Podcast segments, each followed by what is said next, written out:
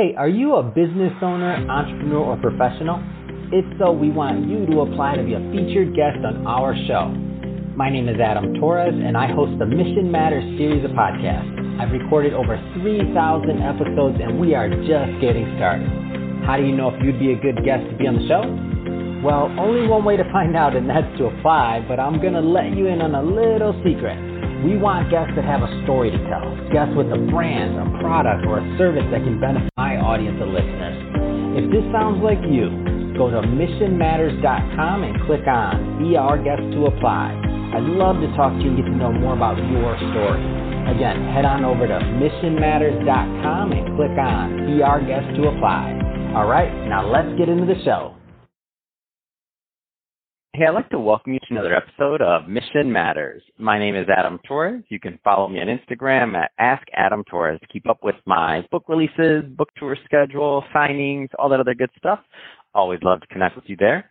And as always, if you'd like to apply to become a co-author of one of my upcoming books, just head on over to the website, missionmatters.com and click on Become an Author to Apply.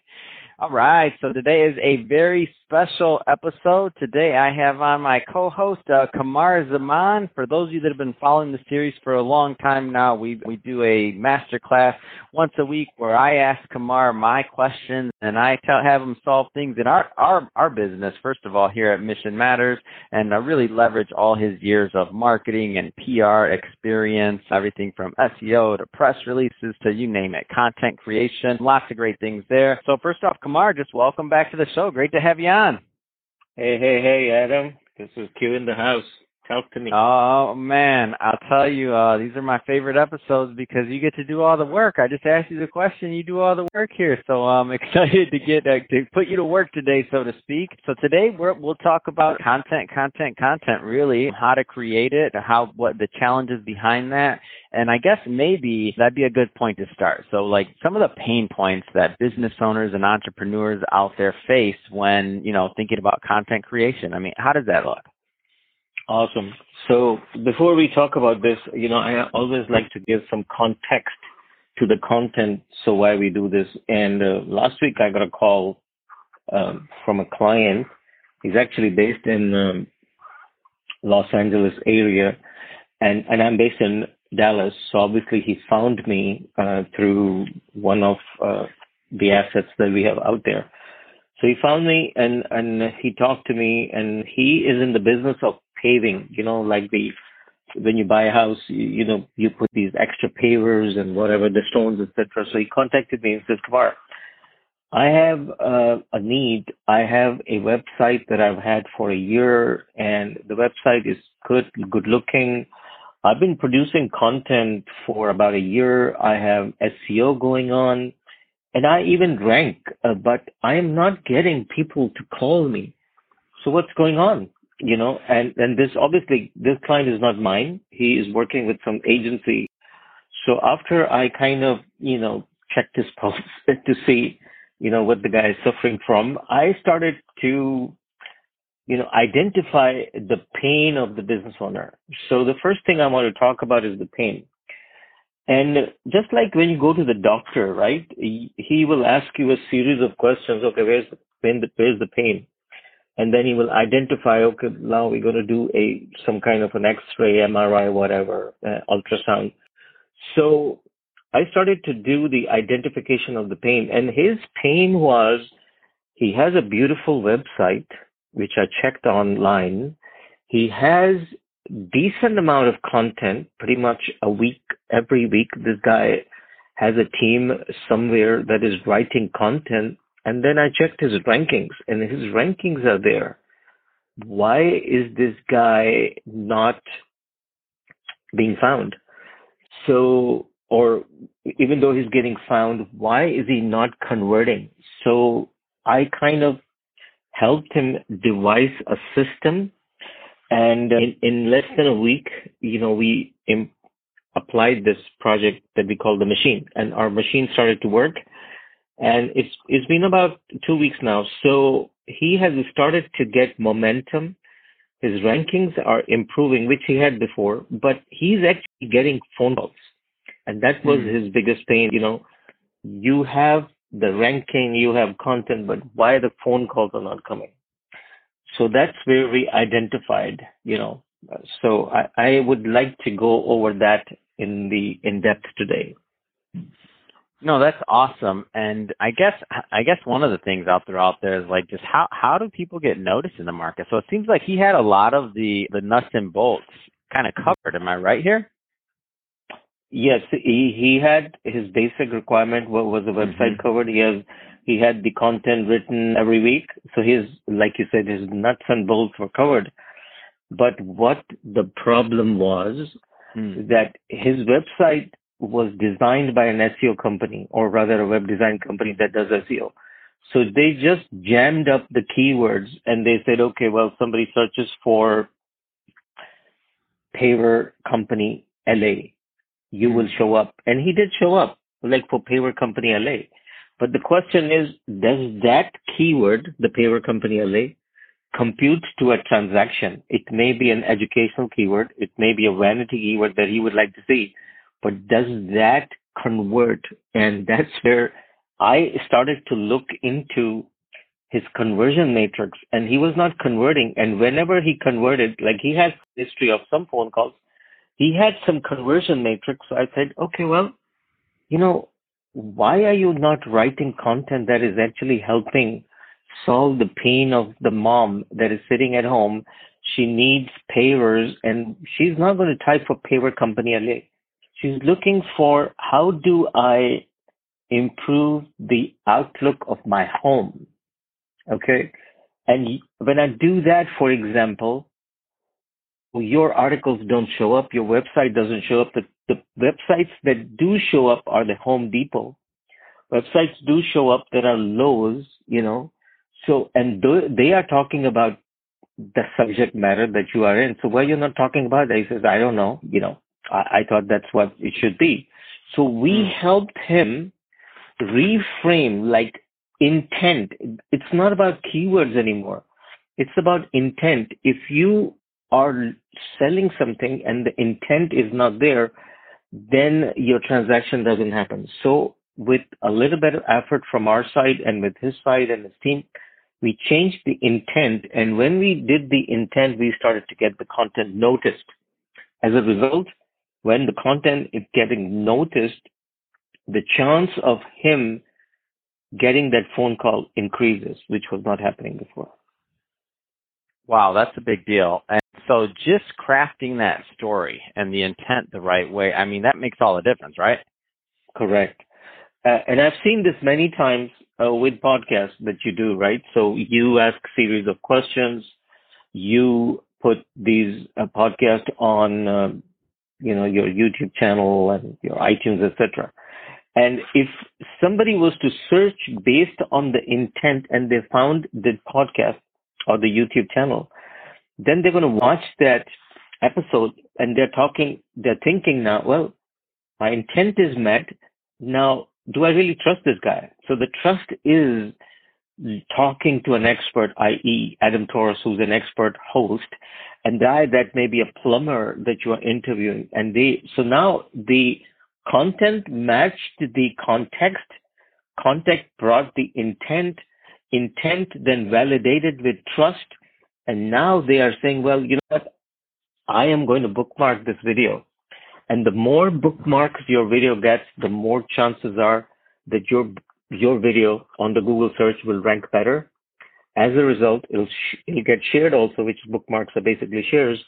And more people are going to find your podcast or your clients through the podcast. Man, that's a big deal. That's so. I mean, you just you just you just gave so much information. I'm just trying to unpack that. Maybe maybe if we attack this from a different angle, and that was a great mm-hmm. case study, by the way.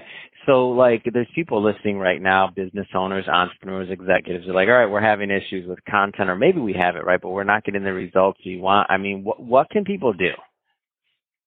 So the first thing people need to do, and this is a lot of people don't know this and their uh, SEO companies don't want them to know is every website has a search search console. Uh, if you if you have a website and you you have an SEO team, you need to see what are the triggers or the search terms that are being searched for?